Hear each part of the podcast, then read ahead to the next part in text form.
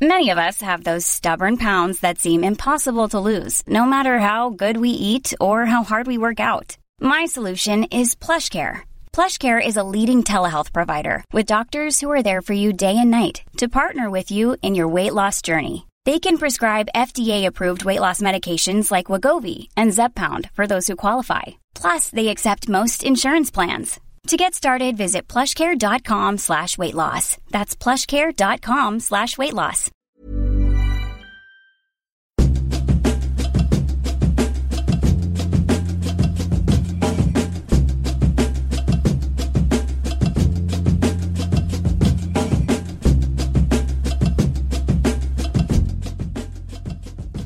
Hello and welcome to the Raptors Over Everything podcast presented by KFC. I'm your host, William Liu of Yahoo Sports Canada, and on this week's episode, I have Blake Murphy of The Athletic. I thought you were introducing me as extra crispy Blake Murphy.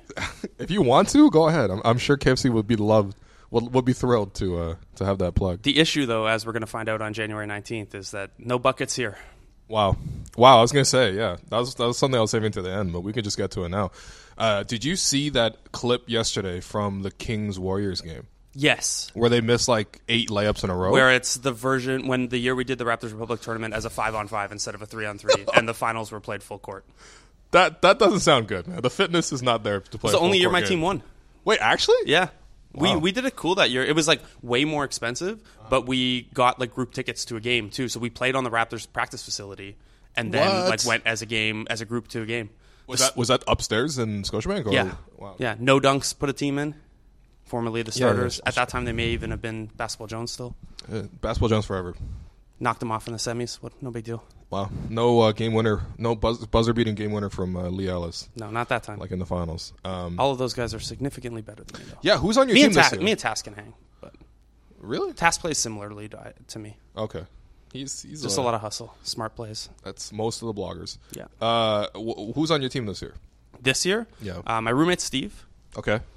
Uh, the, You, could, you, you could. I mean, he's not just your roommate. He's also quite popular. yeah, so Is the he playing guitar- at Coachella? Yeah. Yeah. Yeah, Congratulations. the to guitarist Pup. for Pup. Yeah. Uh, Steve Sladkowski is on my team.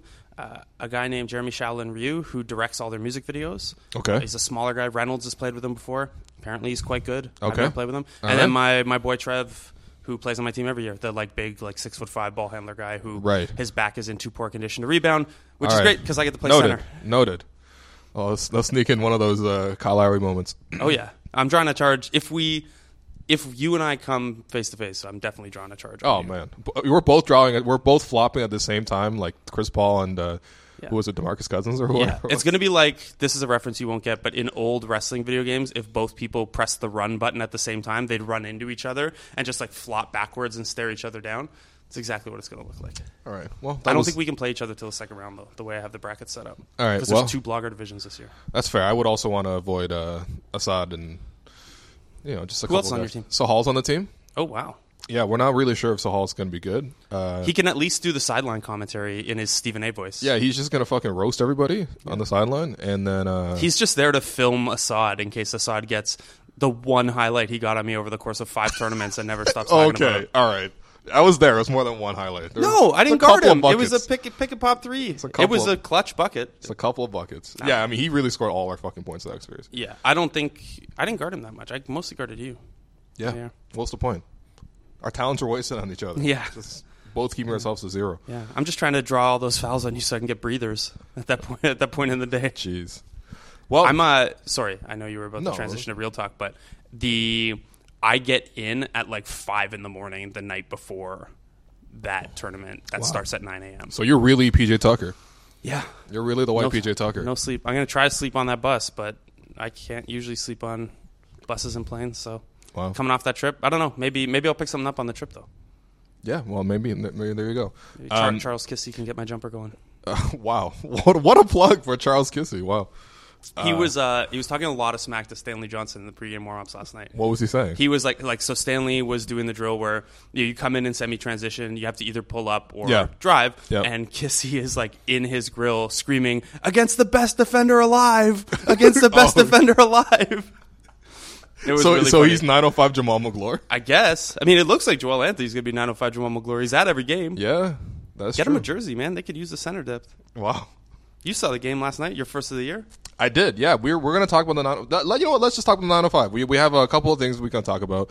Um, which, by the way, if, if you missed it earlier, the context is that me and Blake are both playing in the Raptors Republic three on three tournament that's happening at the Mattamy uh, Athletic Ar- Center Arena. Yeah, which is uh, you know at Ryerson on January nineteenth. I, I mean, I don't know what's the point of saying this. I just not like people can come in and watch. I mean, they probably could. You could just walk off the street and poke your head in, but it's not very good basketball. It's not very good basketball.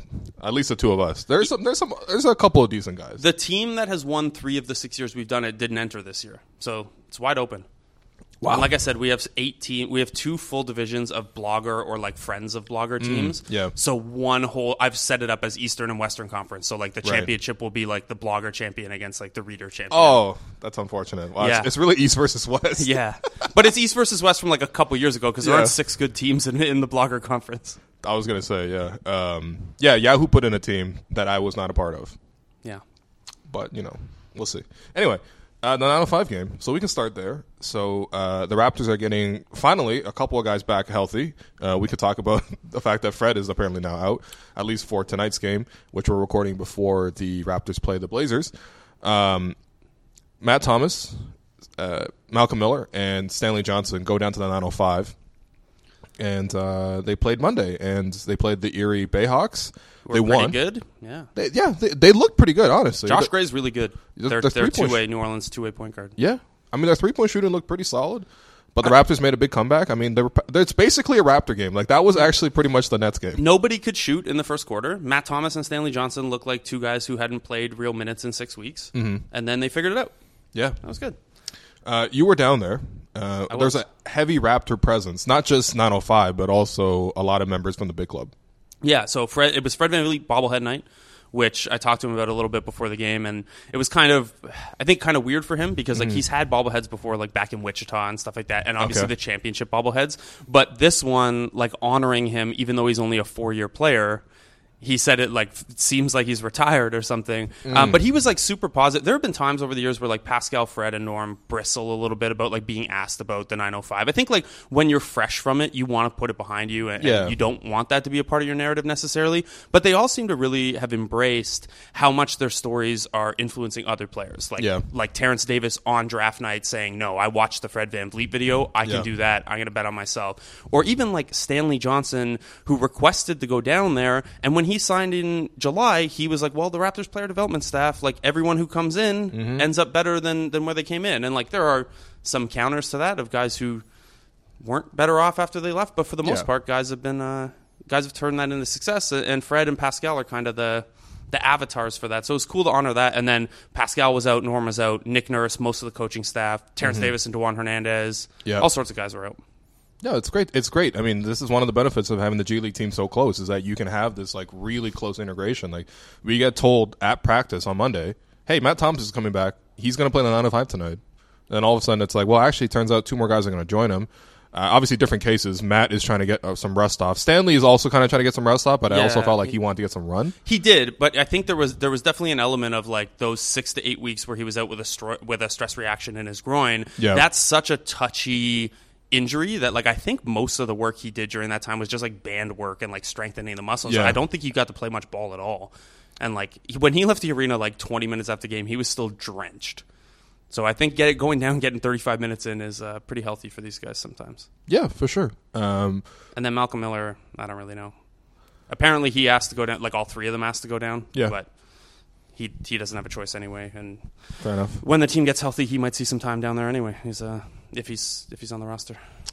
Um, yeah. So Matt Thomas and Stanley Johnson. I will start with Matt Thomas. Um, I thought he had the better game between the two of the guys. Uh, a- a- actually, if you look at it, Stanley, even though he shot like two of twelve, I think in the first half, he really turned He it was around. Six of twelve in the second half, and like some Yeah. clutch free throws, big dunk late. Came up with a steal and a dunk on like Yeah. a clutch possession. The intensity level is what I appreciated most from him. Like, Yeah, like he's exactly. not a great shooter, and he does have a little Definitely. bit of that. Like, oh, I I dropped 84 in an OVO game. I'm going to come down to the G League and drop 40. But Mm. like once he figured it out and got his feet underneath him, I thought a lot more of that came in the flow of the offense. And Yeah, yeah, I yeah. mean, his athlete. You mentioned it on the elevator up here. His athleticism just stands out so much Yeah. at that level. Yeah. Well, I mean, O'Shea looked like freaking LeBron out there. Uh, and he might have stole the show. I mean, definitely Yeah, different. he- definitely different. Nick Nurse. Yeah, he probably looked the best of the all four Raptors that were down there. He had two huge putbacks in, down the stretch, hit a big corner three that he got fouled on. He didn't Yep. convert the and one, but um, that's like Tough shot. that's seven huge points down the stretch of a very close game. And Yeah. um, he's actually been he's been a weird case where he has a little bit of Malcolm Miller two years ago in him, where Yeah. he's looked much better with the Raptors than he's looked with the 905. The 905, he's come off the bench a little bit. Right. You know, his defense is like here and there, and he's still because he's still just a play finisher on offense. When he's asked to do more with the 905, it's not there. The percentages aren't there. And Hmm. then you get him in the Raptors, and his role's simplified, and it's just go get a rebound and run in transition. He looks awesome. Yeah, yeah. No, he. I. I should really think he stole the show. There was one clip where O'Shea comes in for this massive two-handed dunk, kind of out of nowhere, and the camera pans over to Nick Nurse, and he's like flipping over his chair. Basically, he was that excited. Uh, it was a great sight to see. I mean, Matt Thomas. Uh, I just thought like he more than anyone else. uh, It was surprising because with a shooter, it's harder to um, come in. Obviously, there's no practice, and they're not familiar with the team. Probably doesn't even know most of the guys outside of training camp. stuff like Yeah, that. and like they run some of the same stuff for Matt Morgan that the NBA Yeah. team runs for Matt Thomas because they're similar off-ball players. But Right. really, you're getting dropped in with a point guard who doesn't know you. Yeah. And he was I thought he did a pretty good job of looking for his own offense. Um, you know, occasionally handling the ball here and there, just creating. And I, I thought Matt looked pretty sharp. Yeah, I- four assists, and I think three of them were attacking a closeout and making the next pass. Yeah. And the, the other one was just a transition hit ahead on a three he could have took. Uh, and also had ten rebounds, which he had. Mm-hmm, Sure, He was yeah. very surprised after the game when when he was told he had ten rebounds. Which is uh, it was pretty funny, but yeah, he looked he looked good, man. And obviously, this, he was two of eight on threes, I think. Yeah. that'll that'll come. It- it- ch- there was a he quote- missed like this first couple. yeah, there was a quote that I used in- in my story on Matt Thomas's return last night at the Athletic that uh, 905 GM Chad Sanders said to me basically, Matt, if Matt Thomas comes down here and shoots 0 of 10 for the 905 and then hits shots for the Raptors, well, Yeah. then that's absolutely worth it. Yeah, of So course. it doesn't really matter that he hit 2 of 8 or. Yeah. No, but I, I generally like the flow of it. I, I thought, i- in terms of his fitness and stuff like that, for a guy who hadn't played in six weeks, looked really good. And that's not, actually not that surprising because whenever you, you saw him at practice stuff like that, he was e, even though he was hurt be, because the injury was on his non-shooting hand and it was a fracture on the finger. He was able to do most of the ev- most of everything to just keep up his fitness. As I mistakenly tweeted at one point, he was doing rigorous one handed workouts. Oops, phrasing. Oh man, Phrasing. that's tough. But it, it's true. Like he, I don't think he was catching passes at full force. Like when, Right. Mm-hmm. when someone kicked the ball out, and he obviously couldn't take contact. But so much of what his game is predicated on, he can at least you know replicate in a practice Yeah. setting. Obviously, the the speed of the NBA will probably be the biggest difference tonight when when he's back out there. Um, but luckily. You know, Portland's maybe not the most stout defense anyway, so Yeah, there you go. Um, so uh, he's going to play in tonight's game if you're listening somehow before the game starts. Uh, Stanley Johnson, we talked about it a little bit. I mean, he came out looking for his own shot, looked pretty much out of rhythm. It wasn't so much he was rusty as like he was just kind of he's like, oh, there's ten seconds left. I have the ball on the perimeter. I'm going to shoot this three, and it's like. I, I don't know. It's not. It's not his strength as a basketball player. Yeah, there were a couple. I don't know if you remember in the Miami game when he got minutes, Kyle found him for like a semi open corner three, and he hesitated and Yeah. then jab stepped for a contested three. Yeah. And that's what a couple of his plays in the 905 Yeah. game reminded me of. Like, it's okay that you take those shots, but you got to take them right away. Yeah. You got to, you can't. You know, like if you take that shot and it's a bad shot, well, better it be a bad shot against a scramble defense than letting the defense reset yeah, and then 100%. having to chuck it. Yeah.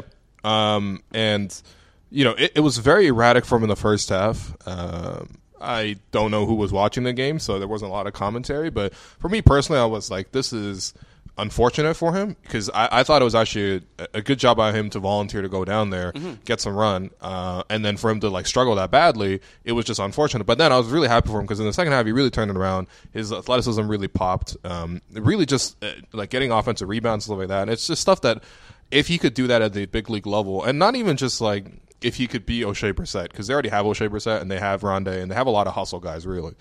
But if again, if he can kind of just come back to that core of just like if he can be a defender, if he can use his athleticism in a productive way, if he can hit an occasional shot and maybe get to the rim, because he does have a nice handle a little bit. Yeah, he has a better driving game than O'Shea or Rondé. Yeah. And I don't know that you'd ever need that from that role, but like Right. the bench unit can always use a little bit of that if it coming if it Sure. comes into the flow. Yeah. Like they missed that from Norm right now. Yeah. Although Norm if he returns and Fred's still out, he's probably back to the starting lineup anyway, but I was gonna say yeah. Uh, Man, I've already picked up Norm on my fantasy team. There you go. My, my team needs him. My team is Upgraded banged up like to the doubtful. Raptors.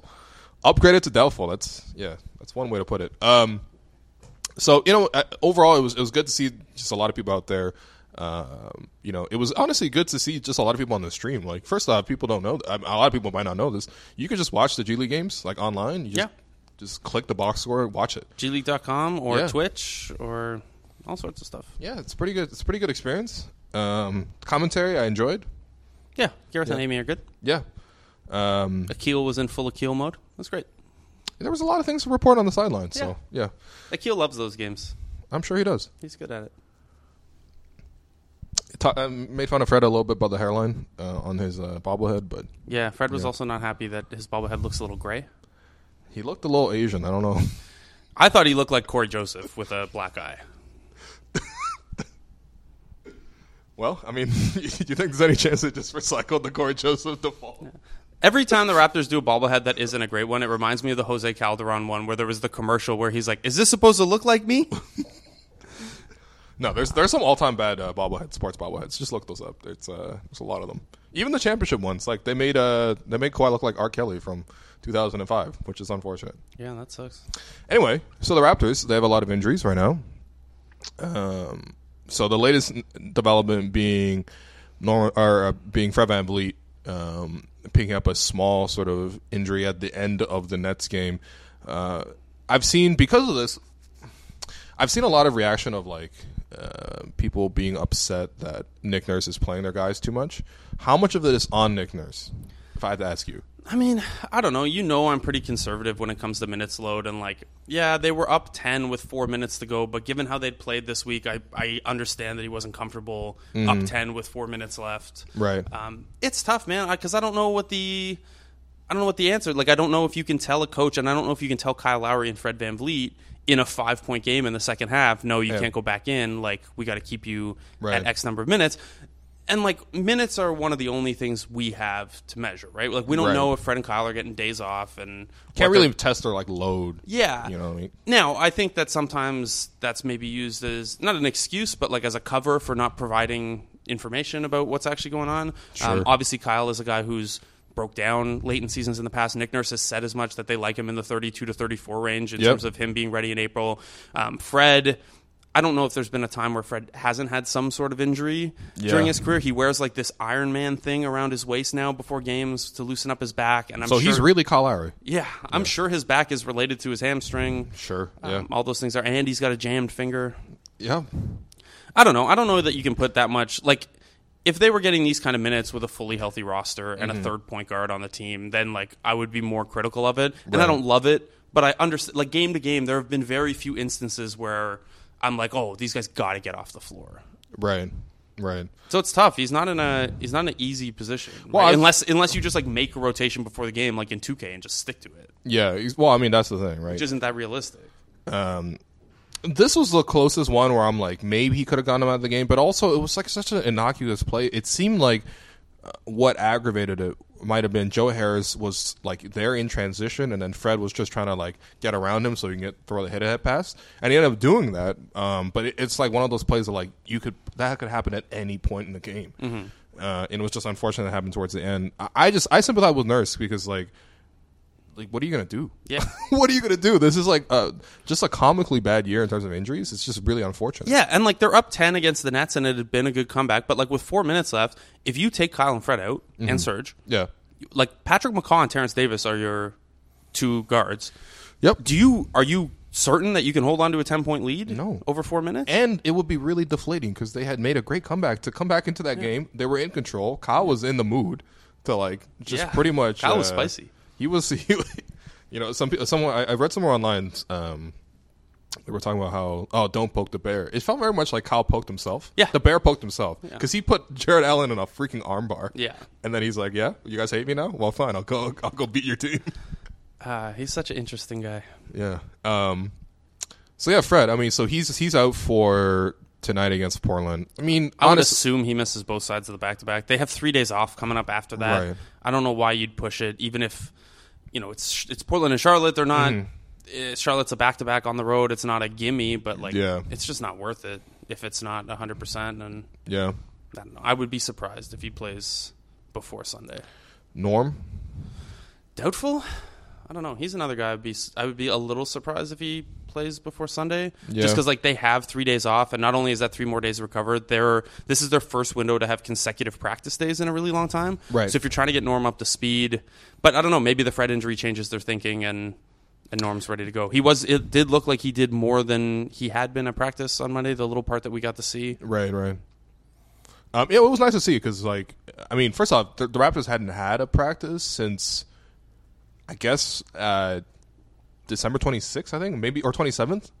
There was one right before this. They went to Boston. Right. Um, I, that one I, I missed. I was with family, but uh, were you at that one? No. you weren't that one. Yeah, like that's the thing. Like they just haven't had a lot of practices. December was an extremely busy month for them. Um, they finally have some time off in the schedule, so it'd be nice. But yesterday we we got at least to see Pascal out there doing some light shooting. We saw We know Mark is still alive. Mark is still alive. He was walking around uh, quite briskly, I, I gotta say. Maybe a little bit faster than he moves in the game. I don't want him to pull another hamstring walking, but uh, you know they're they're they're around, so that's nice to see. And, and obviously Pascal was at the 905 game last night. Dewan Hernandez was out of his walking boot at the 905 game. Nice. We mi- I, I, honestly, it's all hands on deck. Yeah, I mean, one might like, have like, to, like- that sounds like I'm not being serious, but they, he would have played over the last couple weeks. Yeah, yeah. So, um, yeah, it's just it, the only. I guess the only concern I really have is Kyle's playing. A, a, he's especially with the injuries to some of these other guys. He's really had to step up. I mean, like if you look at some of the wins here, um, that that Mavericks comeback. Obviously, it was a lot to do with Kyle Lowry. It was one of the finest quarters he's ever played in his career. You look at even the Indiana game right after that. Kyle was phenomenal in that Indiana game. They really should have just straight up lost that game in regulation. And Kyle really turns it on. And honestly, he has a chance to uh, to put that game away in, at the end of the, the game there. But he was phenomenal in that one. Uh, you look at that Celtics game, the one that was uh, the revenge win. He was great in that one and uh, uh, most of these games here, I mean, but they basically have needed Kyle to be phenomenal over the stretch, not only just to like hold the fort down, but just to win games because they they haven't had these guys, and you know it, it's a bit concerning because you have Kyle forty three minutes against the Nets. It just it, it, it scares you, and and always when you watch Kyle, there's always the question of like how sustainable is it for Kyle to be doing this, Yeah. and I feel like we've been asking it for his entire career. And Yeah. the answer is usually he can, Yeah. but there are instances where he didn't. Yeah, and that's what I'm afraid of right now. But I mean, al- again, I- it's also a weird conversation to have because like, what else are you going to do? You- Otherwise, you're just going to punt these games. Yeah. I also do wonder how much, because the Washington series two years into the run was so epically bad and his back was in such rough shape then, Yeah. if that just like has an outsized impact on our perception. Because like the only other time he's really missed a lot of time was hand stuff, and that's freak stuff. Yeah. Like the wrist thing, yeah, he probably shouldn't have played All Star weekend and golfed. Well, But that was always very weird that happened. yeah, like a couple of his things have been random, not like overuse injuries. And he's really like I can't remember him having like a groin or a hamstring or a quad or anything like that. yeah. He's So, had like- a lot of hands. and, and like that Washington year was pre Fit Lowry. That was Uh, maybe skinny the back Kyle end. Mm-hmm. summer. Maybe the back had something to do with it.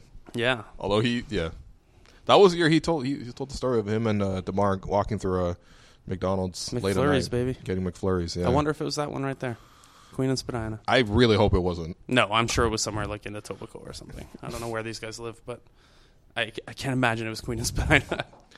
the worst McDonald's in the city, probably. Uh-huh. Oh my god! It's especially now that they've shut down King and Dufferin. They shut that down. Yeah, Damn. Th- yeah, they should have. Though. Rest in peace. Yeah, seriously, though, rest in peace. It is an iconic uh, spot.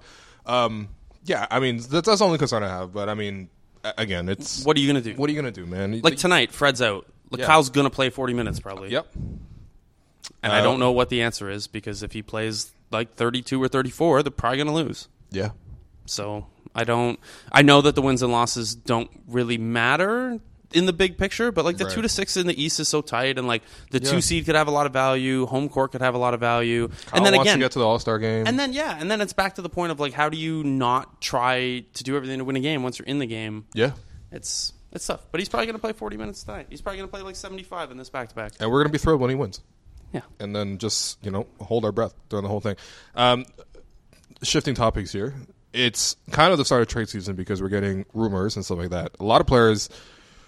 I, I was at least as, uh, compared to last season. This year's trade market seems a little bit more active. There's a couple more guys being mentioned. Um, we can just run run through some of these guys here. Yeah, it's interesting because I do feel like there's more buzz than last year, but like I don't know that there's going to be as much get done. Just like so much is going to depend on each conference. Like the East is a six-team conference, Yep. and the West is a seven-team conference.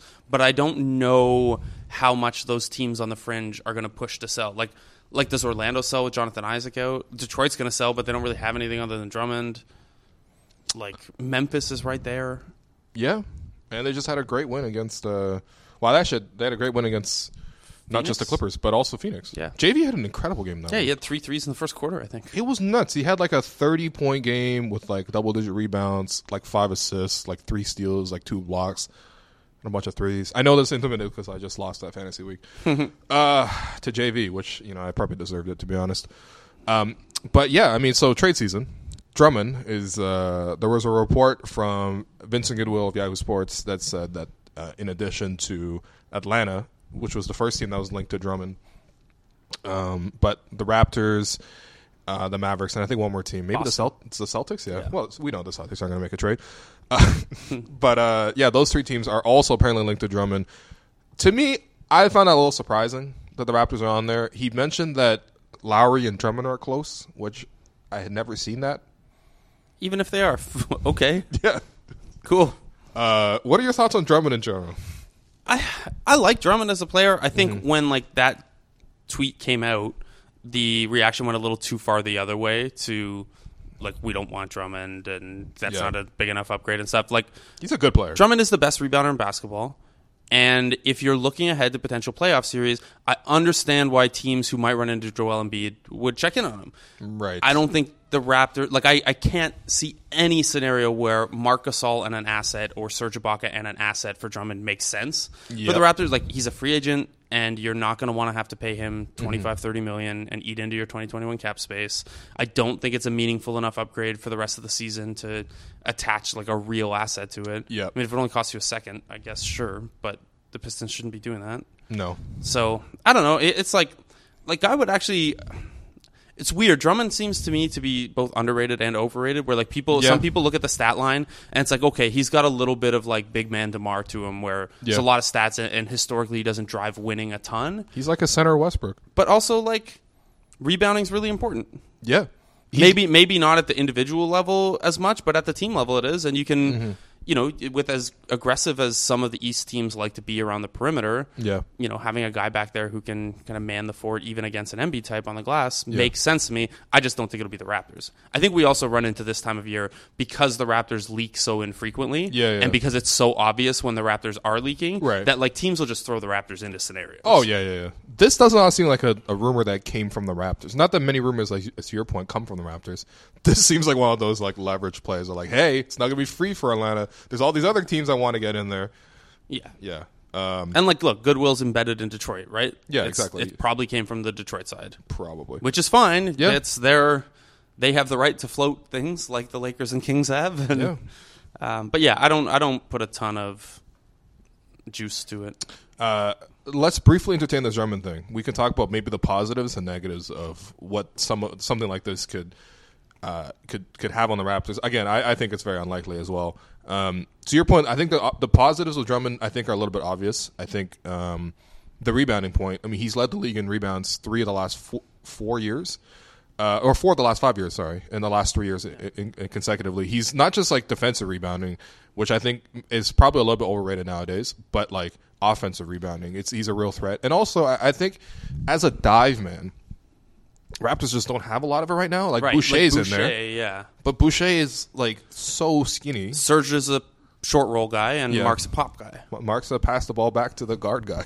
Yeah, I get that. Um, I would say to your point about defensive rebounding, I know it's maybe a little overrated, but I think the fact that Drummond has spent the bulk of his time leading the league in rebounds in a s- dropback scheme, Yeah. is like maybe helpful to a team that already employs a dropback scheme. Like That's true. He's like that's one of the Raptors' biggest weaknesses with their dropback right now. Even though the dropback is supposed to be designed to help you on the glass a little bit, Yeah. Um, you know they're still a below, well below average defensive rebounding team. So Yeah. um, it does paper over that strength. I just I don't know. Like you can't tell me an asset that's more than a second round pick Yeah. that you would attach to Ibaka, and I would be like, oh yeah, that makes sense for Drummond. I agree. And I don't think Gasol would make sense. No, I don't. I don't think Gasol would make sense. I actually think even even to the point of like uh, having wanting a guy to match up with Embiid. Mm-hmm. Embiid and Drummond have had a long-standing feud, and Drummond has been on the losing side of that. Yeah. Now I do wonder if Masai could work that uh, that magic of hey, remember when I said Jonas is better than you? Mm. Yeah. Well, now I believe you could be better than Embiid. I don't know. Maybe a new situation would give him some confidence. But I, I do think Drummond's one of the more interesting names in terms of how it could like disrupt the league's pecking order. Like, Yeah, yeah, sure. I don't really see a deal that makes sense with the contracts and stuff for Boston. Like, they probably Yeah. have to send Hayward out or multiple pieces. And Yeah. I don't think they're gonna do either of those things. But Right. like, he'd be an interesting fit there. He would be interesting in that team for sure, especially because one of the things that I think has improved with Drummond, he's always had pretty good hands. Uh, but this year, it's on another level. I mean, he's averaging two steals a game, 1.9 blocks per game. He's one of the league leaders in deflections. If Has not, free, the- free throw percentage gone back down though after that like one year spike that he had? he's he's at 63% this year, which is surprising. That's actually a career high. Okay. He, he's he's improved from a 30% free throw shooter. That's not even slander. That's just straight up what he was at 30s to a 60% uh, free throw shooter 2 years uh, 3 years ago, 59 last year and now this year 63. So like bad, but like acceptably bad. Yeah. Is- Hey, you're probably not hacking him at a 1.25 expected points. yeah. Maybe you are. Well, maybe. Well, we'll see. In a con- I think it's a situational one. Yeah. Um, but I mean, yeah, I, I think defensively, it's just he's also not as good as like the numbers say. Like, like when you look at it, you're you're almost at four combined steals and blocks, and he's leading the league in rebound. You're like, holy crap, he's a defensive monster. Yeah. He, he's not, not at all. No, it's- and, he and, kind of like- pouts a little bit too.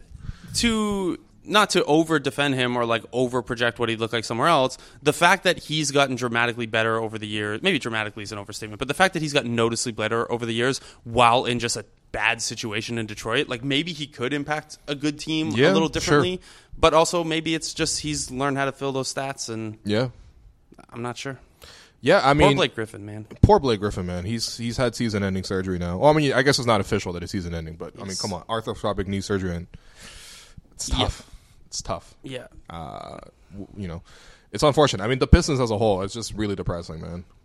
I guess the one thing that gets interesting is like, and the Pistons absolutely shouldn't do this, but like if they're willing to eat money in a deal, then maybe it gets more interesting for some teams. Like maybe it opens up their market, Sure. but I don't think that that makes a lot of sense for them Yeah. starting a rebuild. Yeah, I'm kind of good with the Raptors passing on Drummond, to be honest. Yeah, I I, I, think don't. I don't think it makes that much sense. A couple other names on the market: Kevin Love. He makes more than $30 million, I think close to $40 million in the summer of 2021. It's not, Yeah, I can't imagine how that would work out. You'd be punting on that entire free agent class. And I know that like, Love is pretty good. I mean, He is pretty good. But, if you yeah. thought it made you a title contender, then you could find your way to it because you can always trade him again after, or you know find other ways to make cap space. Or if you you know miss out on 2021 free agency, but it got you a title, then Yeah. cool. Uh, I just don't know that. That's a lot of money left on that deal, oh yeah, and he's an injury-prone player. and he just like hasn't tried for a couple of months. Oh. The the videos of him showing contempt at work is phenomenal. It's hilarious. It, it really is phenomenal. I, I I really admire him for doing it. It's on such a public stage. Neither of us have ever witnessed that at a workplace. Yeah, yeah. We, we can make jokes about this afterwards. Yeah, but uh, yeah, I, I I don't think Love makes a lot of sense. Uh, another guy in, in Cleveland, Tristan Thompson. I mean it's similar to Drummond. I think Thompson's a much better like legitimate defender. Yeah, I, I think so too. We've also seen Tristan do it at a really high level in the Yeah, playoffs. he's he's more switchable. He's rangier. Um, he's nearly as good a rebounder. yeah, yeah, yeah. and like you can mix up the coverages and stuff. I think, I think if the Raptors were to get him, they could they would probably feel comfortable experimenting with those big big lineups with him playing more power forward. Um, Okay. Defensively, like I just, I think they would, but again, we're back to what asset do you attach to Ibaka or whoever that this makes sense. right. It's like, are you giving up a first for that upgrade? Because I think I think reasonably, I think Cleveland should expect a first in return for I think for so. Tristan. Yeah, Like, he's- he's probably he the would best- Make perfect sense for Boston. Yeah, he's probably the best big on a good deal that'll hit the market. Yeah, So yeah. I guess the issue with Boston this year is they just don't have a lot of tradable contracts. it's Hayward, and Hay- Hay- basically Hayward getting good again. yeah, That was the one thing. Like even when we looked at scenarios in the summer, if the Mm-hmm. Raptors were to blow it up, I was like, well, okay, well Boston might have a need for Gasol. Yeah. Maybe if they attach an asset to Hayward. Yeah. Well, now there's no way they would do that. Like Hayward's back to contributing yeah. um, when he's not gaming. But Also, fuck the Celtics. Yeah. uh, Yeah, not, get- of course. not, not getting Gasol. Yeah. uh, yeah, you're right, uh, Tristan. I, I, I mean, I don't know. I mean, I would, if they were thinking of getting Drummond, I'd rather them try to get Tristan. To be honest, it's just like a lower would agree with number. that. It makes a little bit more sense. And I think honestly, it's just you can get most of the benefits of Andre Drummond. I think Tristan actually even has better touch around the rim than Drummond. Yep. Which, yeah, they're- none of them have great touch. I gotta say. Plus, there's the local angle, which doesn't hurt. Sure. Yeah. Although Tristan, yeah, I mean, he's talked a lot of trash about Toronto. Let's be real. Sure. But I mean, everyone from that Cavs team has. They, they have honestly, the Cavs have absolute right to East talk Coast trash through about the Raptors. Cleveland. Yeah, they're going through them, you know, right now as we speak. Um, Bogdan Bogdanovich. Yeah, I uh, I love Bogdanovich. Yeah, I would attach a first round pick to Norman Powell to get him. that would be phenomenal. I don't think. I don't know, man. It's hard to t- it's hard to make heads or tails of this Kuzma stuff. I'm not a big Kuzma fan, Yeah, so I don't know. It's hard for me to judge whether like how Sacramento would judge certain offers if they really like Kuzma, because like that's not it for me. I don't, I'm not a big Kuzma guy. that didn't make him. That that did not make a lot of sense for me. Yeah, especially when that first report came out, where it seemed very much from the Lakers side of like, oh, they're gonna give us Bogdanovich as a starting point and more. And then later on, it was like another report came in and was like, nah, no, no, no, no, no. It will mostly kind of be uh, straight up one for one, or, or at least it, it would not be significantly more. Um, but Bogdanovich being on the market is not surprising, I guess, because the Kings this year I think they've been a little bit under expectations. Last year they were really in the playoff chase until the end, and they kind of faded. He's also Um, an RFA who a lot of people seem to think is like cool with going back to Europe if he doesn't get a good deal in the NBA because like he took a long time to come to the NBA in the did. first place. Yeah. Um, so yeah, I've seen a couple people speculate that like maybe that's why he has less of a market because Right. they nego- he, you're not just negotiating against the NBA, you're negotiating against European teams. Who was it that did that last year? Someone went over there surprisingly. last Mirotic. year. Mirotic, right? Yeah, he went to Barcelona for I think like eight figures, which is surprising. That hasn't really happened that Yeah. much. Now, y- There's money in Europe, but it's not like that much money. Yeah. I mean, Nando DiColo's been making five six mil for for a long time. Still restricted, baby. Yep. I can't. I, I, I- my one of my favorite things about uh, your Twitter account is once a year we'll see the Raptors have uh, picked up the rights of Yeah. Nando DiColo. Yeah. Extend him a qualifying offer. Yep, there you go. Um, but yeah, Bogdanovich. I mean, it's it's interesting. Bogdanovich is a really nice piece, and like I, I guess it really depends on whether you're going to be willing to sign him to a long term deal. Yeah. because he is a restricted free agent. But, But does it if you're the Raptors case and that like Norm's had a really good season. Yeah. And I like Norm. yep, But that player option in 2021 looms, and that's something that this summer we were looking at as possi- probably a negative asset. Okay. he's probably played his way to that being a neutral asset now. Yeah, to I where think maybe so. you wouldn't need to attach a draft pick to unload him. Yeah. but is a first round pick enough for that upgrade plus you get out of Norm's Yeah. 2021 season? Like maybe. Maybe. It's kind of preemptive, I think.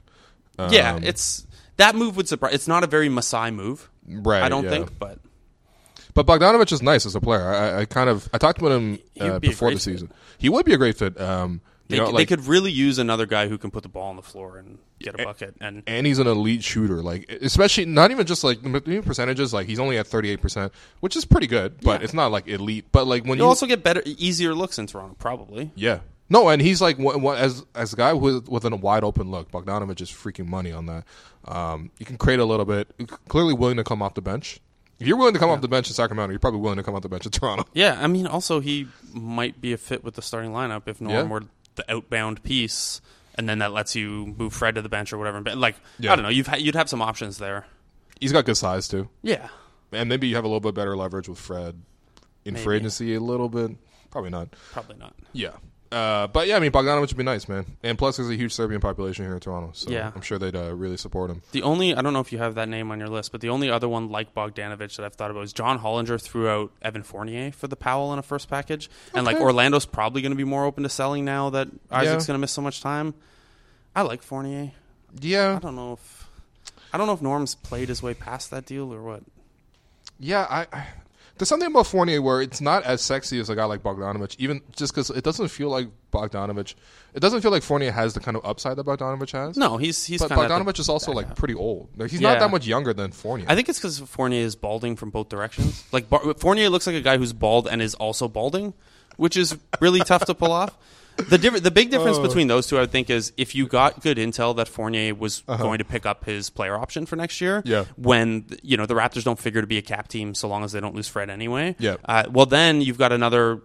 You've got another piece for next Mm-hmm. year that comes off the books in 2021, and, and maybe it's a little more interesting if you know he's going to opt in. Yeah. Well, I, I should just look this up.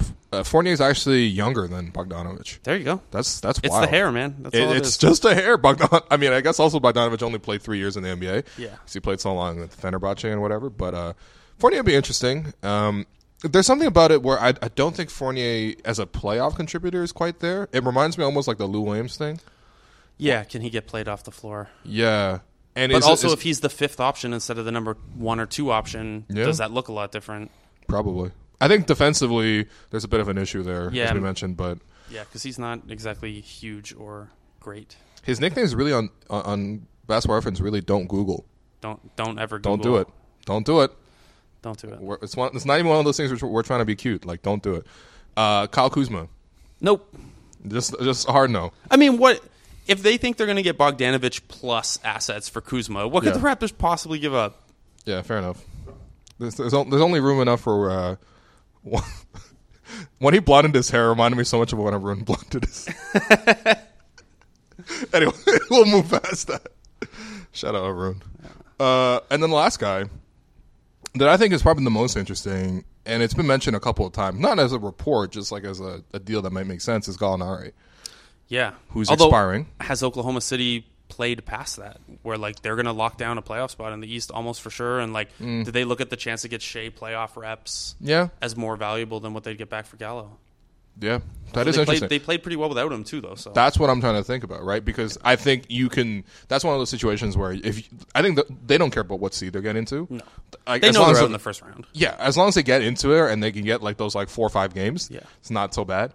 Um, but Gallinari is interesting, man. I mean, he's he's always hurt, uh, but I think in terms of just fit, one of the reasons why a couple of these other guys we mentioned don't really work that well is just like it doesn't really make sense for a position of need. It's pretty clear where the Raptors have needs. They they need a, a more offense from their small forward and maybe even power forward positions. I mean, heck, with how beefy he's gotten, I think he's even played some spot five. Gallinari, I think so. Uh, yeah, I mean, I can definitely think of lineups that they've run out there where maybe he's logged as the four, but he's right. He, it's a f- it's a five out situation. Uh, yeah, I mean he's he's he's he's injury prone, but he's productive. Like every single Yeah. year, he's productive. Uh, the last couple of years here, especially since go, even dating back to 15, 16, he's missed a lot of games over that time. But uh, over the span of the last five seasons, he's averaged eighteen point seven points per game, shooting thirty nine percent from three, draws a fair share of free throws as well, 6 free throws a game Mm-hmm. which is over not that a, stretch. not a great strength for the Raptors. Yeah. It's improved since the start of the year, but it's still something that in the playoffs I could see being a weakness. Yeah, and this is 'Cause where the ref conspiracy. well, well, I'm the guy to talk to that for that. No, I'm kidding. Joe Cash would also be super happy with Oh, Gallinari he'd be coming here. thrilled, man. He'd Yeah, be just giving ta- him- taking to make gravy in the garage. No, we're gonna see Gallinari at Sugo and stuff like that.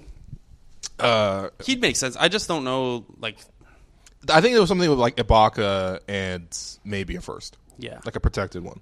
you better be sure that Boucher's ready to handle playoff minutes, though. But It's here's like, the do thing. you want Gasol playing thirty-five minutes in the playoffs? here's the thing. Pascal center There you go. also an option, There you especially go. with Gallo playing a little bit more four. Just- Yeah. yeah. OG at center, whatever. OG at center. He's the strongest guy on the team. I don't know. I don't know why. It's like it's so funny sometimes when like Yeah. people have suggested like Pascal at center or stuff or like talked about the Raptors small ball lineups. And like I know that OG has looked better when he's nominally the small forward. Yeah. But like he's the strongest guy on the team and like other than Mark probably the best at like if someone's trying to put their shoulder into you like just standing there you could totally play with OG like functionally the 5 for Yeah. minutes here. Keep Pascal on the perimeter or whatever. Oh, Pascal's a little springier at the rim. Yeah. And I, I You think could do some stuff as all. one of the one of my hesitations with Pascal Center, and this is where to the point where OG can play a little bit there. So it's like he's had to bur- he's had to carry such a heavy load offensively that Mm-hmm. you don't want him wasting his legs boxing out. I don't know who it is, Andre Drummond. Doesn't Yeah. really make sense to me. No. You know, And then the tough part too is like, sure he comes down with those defensive rebounds and then he can run, he can kickstart Mm-hmm. the transition game. But yeah, can he be your number one scorer at f- 40 minutes a game if Yeah. 10 of those minutes are banging like that? yeah. Gardner is interesting though. Mm-hmm. Um, But this is where zones come in too. sure The yeah. Raptors throw a bunch of those out there. Yeah. Although then Pascal's definitely not the center. He's usually the the point guard yeah. defensively. yeah. He's all over the place. Him and Derek Jones Jr. are just mirror images in the zone. I was gonna say yeah. Uh, it was brought up. I forgot. I, oh, I think Zach Lowe brought it up in his pod, but it is interesting to see so many teams around the NBA adopt things that Nick Nurse has done, right? Because the most obvious example of this was Nick Nurse pulled that in just I won't even say insane defense, but it was uh, uh, incredibly aggressive defense against James Harden when the Rockets were here in Toronto, and the Raptors lost that game. Whatever, it was close. But then on Christmas Day, I was watching that at home.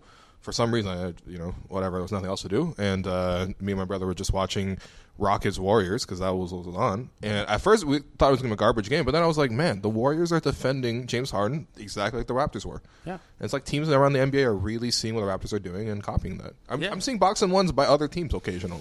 Yeah, and like the Raptors weren't at the very top of zone usage last year. They were Right. near the top. Miami was a heavy zone usage team, Yeah. which is Brooklyn. not really surprising. Brooklyn. This year, Washington is using it way more than anyone because they can't defend man to man. So why wouldn't you try it? Like Sure, they're they're yeah. using the zone three times as much as the no, not three times as much, thirty three percent more than the next highest team. Yeah, that's that's that's, a lot. an incredible stat. Wow. Yeah, Um, it's a lot of zone, and they're pretty decent at it relative to like how bad they are defending normally. worked against the Celtics last night. Yeah. Oh, Davis Bertans. Get him on the trade market, even though Oh, they're yeah. saying he's part of the rebuild. Yeah, that's that's classic leverage play right there. Oh, yeah. Um, Man, is this going to be the first? Uh, I guess Gallo counts. I was just going to say the first year that Raptors fans aren't lusty for a stretch four. But I guess if Gallo's name's going to be on the list. I'm just saying Gallo will be interesting. Um, did Masai have Gallo in, in, in Denver? Yeah, he was part of the Mello return. Right, right, right, right. Anyway, I, I don't know. I- Good trade. yeah, uh, yeah, definitely. Pretty damn good trade for your first NBA trade as a GM. Foretold many things to come. But anyway, I, I, out of all these guys that we mentioned in this list here, I would probably throw my name in. Just maybe the Gallo one's the one that I'm closest to. Yeah, Bogdan's the guy that I like the most on the list. I Yeah. just like the Kings news that's out there right now is just so muddy that I don't know that like like I'd trade Norman a first for Bogdanovich and Right. like risk the RFA because you get out of the deal and stuff anyway. But True. I don't know that that's enough for Sacramento. Like I don't know that if they like Norm enough and if a low first in a bad draft is enough to sweeten it. So. Yeah. And that's the problem when you're not dealing with rational actors. So, This is this is the hardest part about analyzing the trade deadline. Honestly, is like we always try to come at these things from like a logical perspective and see both sides, but you can't assume that both sides are going to see things. Like I didn't think Demar Derozan, Jakob Pertl on a first was enough for Kawhi Leonard, Danny Green, and five million dollars. yep. I didn't think that was going to be close at all. Yeah. I, I, again, I, I can't get over the fact that San Antonio had to throw in five extra million for that. that five million should go into, I think Bobby and Messiah and just the whole front office. They should just split that five million somehow. That's that's just a coup. Um, and uh, so moving past the trade deadline, we're going to talk about this great story that you wrote about Danielle Marshall. Uh, but first, got to pay the bills. Uh, so baseball has hot dogs, football has nachos. So when does basketball get its official food? How about right now, Kentucky Fried Chicken, the official food of basketball? Think about it. Basketball players make buckets all the time. KFC makes buckets all the time. And theirs are filled with fried chicken, like famous original recipe or crispy popcorn chicken, or even juicy tenders. So that settles it. KFC, the official food of basketball. Order at kfc.ca and get it before tip off. So, Blake, Danielle Marshall, First off, A lot of buckets that game. yeah, tw- 12 threes that game. It's a legendary game for, for all Raptor fans. Uh, first off, wh- why did you decide to do a whole oral history on Danielle Marshall of all people? Um, part of the reason was so the athletic we do these things called blitzes where like they want a couple markets to do a story with a similar topic at the same time. Like when I did that Jordan Lloyd piece last Christmas, that was part of we wanted like a big Christmas rollout for Christmas Day games. Mm-hmm. Okay, cool. Um, this one it's the 40th anniversary season of the three point shot. Yeah. So they wanted some story ideas based around the history of the three. Yeah. Um, because it's also the Raptors' 25th anniversary or 25th season, Mm-hmm. they've been kind of nudging us to do some historical stuff like the Q&A I did with Chuck Swirsky or Yeah, the yeah, look yeah. back at the Vince Carter trade. Right. Um, you know, stuff that I don't want to do too much of, but if the idea strikes. Uh, so initially it got pitched to me like, do you want to do something on the Raptors' three-point record? Like that streak Oh, that they yeah, had yeah, yeah. with like Derek Martin Shout and out everything. Derek Martin, man. He, The almost got, issue in a, with he almost that- got in a fight to preserve that. The issue with that is that it's now only like the eighth longest of all time, and the Raptors haven't missed, haven't not hit a three in a game since. Like that was the only Right, game. yeah. Uh, so it's just like the NBA has outgrown that story. But I was like, you know what? Yeah. One of my favorite games was when the Raptors were bad. Daniel Marshall canning Yeah. 12 threes, like nine of them wide open. I was gonna say when you watch the highlights of this one, which um, just independent of your story, I, I watched it like two weeks ago before this.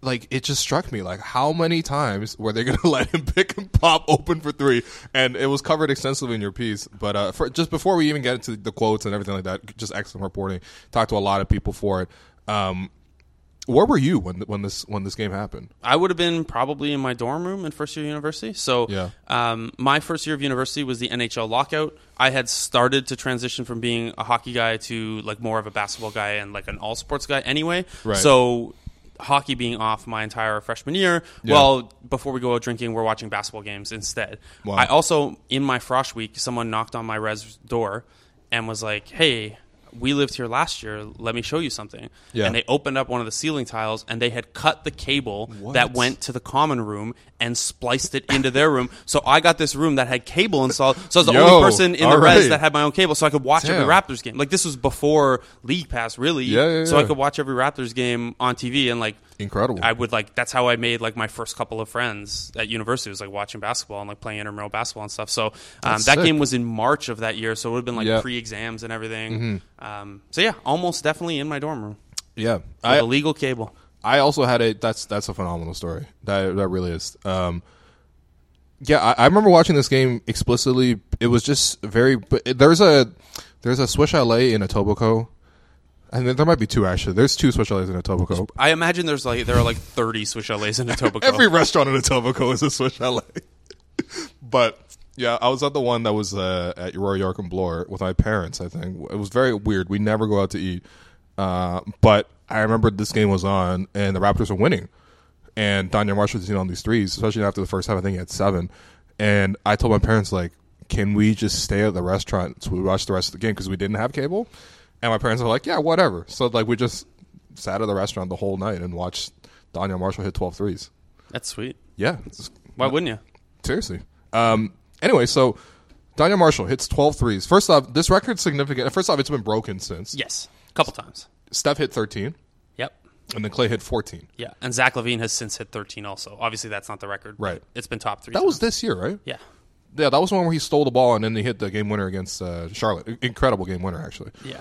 Um, But you know the issue, the, the thing with this story that's so significant is not only as Raptors fans, but Daniel Marshall shared that record with Kobe. Mm-hmm. Kobe had the record for the longest time, and then Daniel had, uh, joined him, and the two of them. This record stayed intact for a very, very long Yeah. time. Over a decade. yeah, It's like one of the things that Daniel says is like he got he would get asked all the time. Basically, every time Steph got hot, he would get messages and be like, "Oh, Steph's gonna break your record," Yeah, yeah. and like it would be like a running joke kind of. Uh-huh. But yeah, it was crazy that like three point shooting in the NBA had exploded since then. Yep. and no one had touched this. yeah. And like what's also crazy about it is and this is something he says too is that like we remember Clay's 14 three-pointer game as like he took what like 11 dribbles or something like Yeah, that. Indiana, yeah. Daniel Marshall might not have taken that many and he only played 28 minutes. They were Yeah. all just catch and shoot. He came off the bench. Ca- Came off the bench for Rafael LaRujo. Raptor basketball, baby. He definitely could have broken the record, but the Raptors went on a run at the start of the third quarter, so he Mm-hmm. Yep. didn't check back into the game until like the end of the third quarter. But the Raptors were on this like Yep. 30 to 10 run or something. yeah, So Hoffa stayed in. Hoffa. Oh man, that's a this is a whole this whole thing is a huge blast from the past. That's why I could not really get enjoyed it. Hoffa for comment. I was gonna say, what's Hoffa doing? Um, I tried to get a few other people for comment for the story. So I talked to Daniel Marshall, Yep. Ray Alston, which was really cool. Yeah. Uh, Milt Palacio, who's not dead. yeah, very much not dead. By the way, that was wild that, that he got reported that way. Uh, Chuck Swirsky, Leo Routens, and then Sam Kyle Mm-hmm. Mitchell. Cor- Sam Mitchell, who was the coach, and Kyle Corver, who was a member of the Sixers at that time. Uh, my counterpart, Eric Yep. Oh, Name, at The Athletic, uh, t- spoke to him in that's Milwaukee about it. Um, could not get Chris Webber, Jalen Rose, or Chris Bosch. Couldn't get the big names. Well, but yeah. I don't think they would have many memories. Chris Webber probably has memories of that, but he probably just would have blamed other people for No. him getting 12 threes banged on him.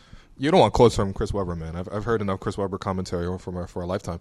Uh, but yeah, so ex- excellent reporting. A couple things really stood out to me from the um, from the story, actually, w- but two of them in particular.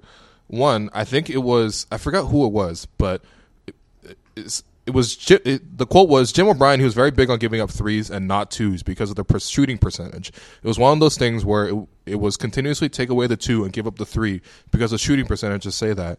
And this is such like a time capsule because I, again, people just didn't understand that threes were more, more yeah, than twos. and that so that Danielle is the one telling me that. Right, and right, right. the idea basically was like getting a stop is the most important thing. So if you can force lower percentage shots and get Mm-hmm. the rebound, that's the better way to play. And like Philly was kind of a grinded out team in the like Yeah. post Iverson MVP era. But yeah, it's crazy. And then like on the other side, Sam Mitchell, that was the year he wanted the team to get up 100 shots every game. Yeah, yeah, yeah. Infamously, and like the way that that team played stylistically was ahead of its time. They were third in the league in three point attempts. Yeah. Um, Real- shot at share high of- percentage, too. yeah, th- they were like a really modern offense, Mm-hmm. but Sam Mitchell was basically like, no, that like that had nothing to do with analytics or three is more than two. Like Yeah. it was entirely they had nobody who could drive the ball. Like their only interior offense was Rafer and Chris Bosch pick and rolls. Yep. So like they had like they had Bonner and Mopete and Danielle and those guys to space out. Mm-hmm. So that's how they built the offense. It wasn't like this uh, this analytic move. It was just Yeah. we don't have anyone who could score inside the line, so let's get Fair them enough. up. No, fair enough. But it, it was also just like, um, I just think that like you would never hear a team ever say that nowadays. No. never. But it was just very much a sign of the times. Like that was really the, the, the style of thinking then. It wasn't even that con- that controversial. Um, you mentioned throughout the piece that like first off, just so many of these shots were open. so many. It's not like the, it wasn't even like a Clay Thompson situation where when Clay gets hot, first off, even when Clay's not hot, people are defending him. But when Clay gets really hot, then they run him through all these screens and like all these like quick actions and guys hitting tough shots. None of that happened. No. It they was would pick run and a pick pop. and roll in the center of the floor, and Danielle would fade to the corner. That's basically it. Yeah. And you even had a quote there uh, where it was Milt Palacio would run pick and roll, and two guys that were like, two guys would go with Milt Palacio Because to the the rim. 76ers wouldn't change their defense. It's like, this is how we play, this is how we defend the pick and roll. So Milt Palacio is getting two bodies on him and picking out wide open Danielle Marshall. It's insane. I really wish I'd been able to get video of the entire game instead of just the YouTube highlights and Yeah. stuff. But like, it wouldn't load. Synergy goes back that far, but I tried like four times and it wouldn't load for me. Okay. And then uh, the Raptors weren't able to like hook up uh, an old copy or anything like that. So Word. But it would have been fu- it, like because I what I wanted to do was look at possessions where he didn't get a shot and did Philly Yeah. actually do anything to stop him, Yep. or was it just you know 19 threes is the most Daniel Marshall can take? Yeah. Uh, and also the shot chart looks really funny. Like again, it wouldn't be that out of uh, out of uh, the Oh, his, ordinary his now. one for the whole year. No, no, just his shot chart in this game. But I mean, we can talk about the one for the whole year. I, I Hmm. It's don't crazy. remember. He, he hit 41.6 percent of his threes, I think, on Yeah. almost six attempts a game yeah, as like a bench big. it's it's actually an incredible. Like first, he was incredibly efficient. You know whose numbers those are really close to? Who? Danilo Gallinari's. There you go. He was one of the player comps I used in the piece. Of like, yeah, this is a modern shot profile of like Danilo Gallinari. Yeah, and you know, um, in, in this game, obviously he shot a whole bunch of them perimeter. He only has one make, I think, right at the rim. Maybe he probably slipped to the rim one time. Yeah, 'cause, probably. You know, who knows? But yeah, it was uh, that quote really stood out to me from Jim O'Brien. Just his strategy and his thinking there. It's just so outdated, uh, and it's also just hilarious. I can't believe people didn't fig- figure out that three was more than two. And then also from Rafer Alston, uh, if he was uh, on Daniel Marshall, if he was playing right now, he'd probably be a 180 to 200 million dollar man. At the time, it was unheard of. Yeah. Yeah, I mean, I I don't agree with that. Yeah, I don't know. That might be a little high. Yeah. And, but like he was making like six, seven million a year at the time. Yeah, I mean that's the thing. He was coming off the bench for freaking Hoffa or Rougeau. Like Yeah. it just people didn't really But, like, understand that and appreciate level- how useful he was. Yeah, that level of three point volume and offensive rebounding from a big now, like you'd probably be looking at 15 mil a year. yeah, Like I don't know if he's getting a two hundred million dollar deal. Like I don't think he's No. getting the Kevin Love deal. No. but he's getting like that's a really valuable asset. yeah. yeah, You could yeah. maybe even I don't know six threes a game at forty one point six percent. You could play the four five and Yeah. be pretty good rebounding. Like you could probably sniff twenty million. probably. I mean, Probably, Don, probably fifteen is more realistic, but that, that's the only thing with Danielle is that like uh, just for his career, he was he went all over the place. He played for a lot of different teams. His Yeah. n- numbers are up and down. But like honestly, even the year before that, before the three point record, the 2003-2004 season, which whatever, kind of a write off for the Raptors, averaged 16 points per game, almost 11 rebounds. You know, got over a steal, over a block a game, shot a bunch of threes. It's phenomenal. Yeah. it's probably one of the best players on the team. yeah, he was uh, he was great. He was also an awesome player to have on your team in NBA Live. Yeah, Yeah, there you go. It's threes. I figured out early, man. I, I'm not very you were good. At, smart I'm about not it. very good at this game, and the, the computer AI leaves you open for threes more than like if you drive to the rim, it's gonna be like it's gonna glitch, Yeah. and like the ball will fly or your guy will go through another guy or something. So just run that pick and pop, man. That's a that's that's a fun story that someone should write, especially someone that's played a lot of Raptors video games. or just like, like, who a- the a- best Raptors video game the players. most unexpected like great Raptors video game guys are because I, I got to put in Terrence Ross 2K15. yeah, Terrence he Ross was sensational in 2K15. really like depending on how like how realistic you run your offense in a video game. Like a guy who hits threes and can dunk is Yeah. really all you need. That's it. I used to J.R. kill Smith with. is the perfect 2K player. I was gonna say Seattle SuperSonics Rashard Lewis, oh my god, yeah. was the first three and D kind of slasher guy. When he still had bounce. Yeah, Yeah. but like I remember playing as the Sonics with like Nick Collison. And like Right, right. just like yam on people with Rashard Lewis. Yeah. This is just drive out of the corner. So there you go. I mean, read this Danielle Marshall story. I mean, read everything Blake writes, but it's. I, I think this one, it, it was just, especially if you're uh, not even like an old Raptors fan, because I don't really consider myself an old Raptor fan. But if you watch the Raptors for more than just like this recent decade where they've been phenomenal, uh, it, it's just a, it's just a nice like time capsule, and it's also just a legendary game. Like Danielle Marshall's always been a Raptor legend for this. What's what's Danielle doing nowadays? He's coaching at like Central Connecticut um, basketball. okay, I forget the exact team name, but it's Central Connecticut or Connecticut something. That's I should cool. know that. that's cool. sorry. No, it's all right, man. Um, so I mean, you know, shout out Daniel Marshall. He's not even that old, forty six years old. Why, Yeah. does, why does he come back to Toronto once in a while? I don't know. Yeah. Probably because he's coaching at some Connecticut school. I guess so. They can't all be. Uh, Mo- Can it be Mo- JYD? They can't all be JYD or Mo Pete. Yeah. Yeah. there you go. So, anyway, uh, Blake, thank you for coming on the podcast. Yeah, thanks for having me, man. I'm Uh, glad we were able to do this. Read all of his work at the Athletic. Anything else you want to plug? No. You got a new podcast coming out? Me? Yeah, about music. Oh yeah, I mean it's already out. It's I been know. out for a couple months. Called Columbia House Party. Um, we're recording one this weekend with a special guest, which will offer some Raptors crossover. It's not a Raptor; it's just Alex Wong. Um, Wow. but that won't be out for. We're like s- What are you guys gonna talk about with Alex? Lil Wayne, Carter Three. Ah, I'm not supposed to give those away ahead of time, but well, I can't. I can't imagine there's a huge overlap audience in our brand new infant uh, music podcast and the Raptors over everything podcast. maybe. Well, But maybe, check it out. It's Maybe been- we're starting something right here. It's been fun. It's not a. Yeah. It was very funny to do. I don't know if you saw on New Year's. I like did the Raptors mixtape. Like I, did. asked every player what their favorite did. albums of the year were. that was cool. Yeah, I was. I was mostly just happy that like I had heard of most of what Yeah. the guys said. There were a couple that I hadn't. Were there any big surprises from you for the Raptors? Uh, I, well, I mean, I don't know. Fred being a big R and B guy. That makes sense to me, though. Yeah, I He- didn't he's kinda think of old it. It school. makes way. It makes Yeah. a lot of sense now. And he's but booed when, up. When he told me, I was like, "That's we- that's unexpected." Yeah. Because like I thought he would like put on for like the Chicago rap. sure, yeah, yeah. little bit, Maybe and- Mick Jenkins. I love Mick Jenkins, man. Yeah.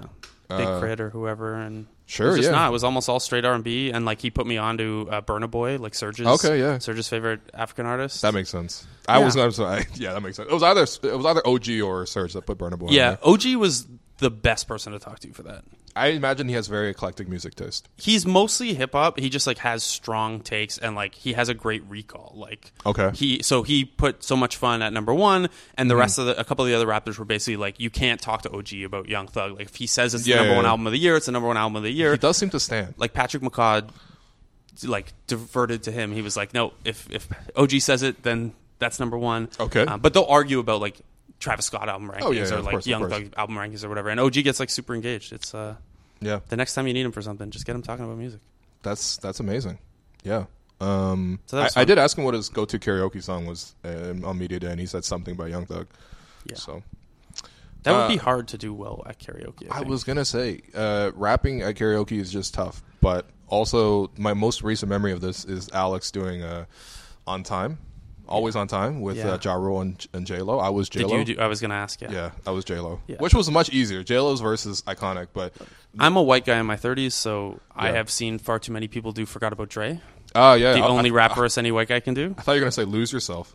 Yeah, probably, that too. Probably seen that one as Yeah. well. So yeah, listen to your new podcast, man. Yeah. Seriously, it's uh, Columbia it's- House Party is what it's called. Yeah, there you go. Thanks, um, Will. Yeah. So, uh, a- as for everything else, um, rate, review, subscribe to the Raptors Over Everything podcast, uh, especially on iTunes. It definitely helps. Uh, just s- surface the podcast and get more people introduced to uh, what we're doing over here. Big thanks to KFC for sponsoring the show, and I'll be back next week with another episode.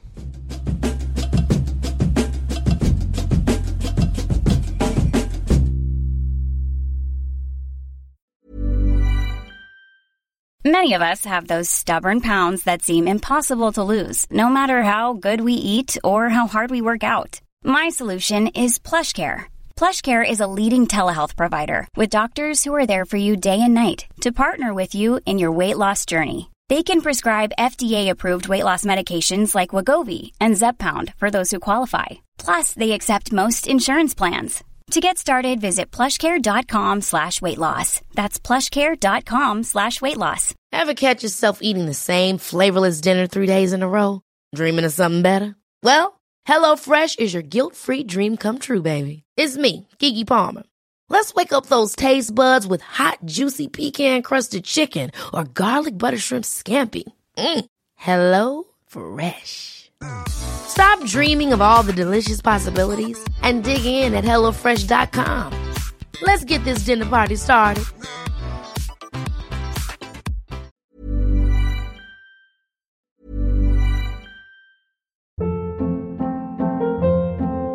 Hold up. What was that? Boring. No flavor. That was as bad as those leftovers you ate all week. Kiki Palmer here, and it's time to say hello to something fresh and guilt-free. Hello Fresh. Jazz up dinner with pecan-crusted chicken or garlic butter shrimp scampi. Now that's music to my mouth. Hello Fresh. Let's get this dinner party started. Discover all the delicious possibilities at hellofresh.com.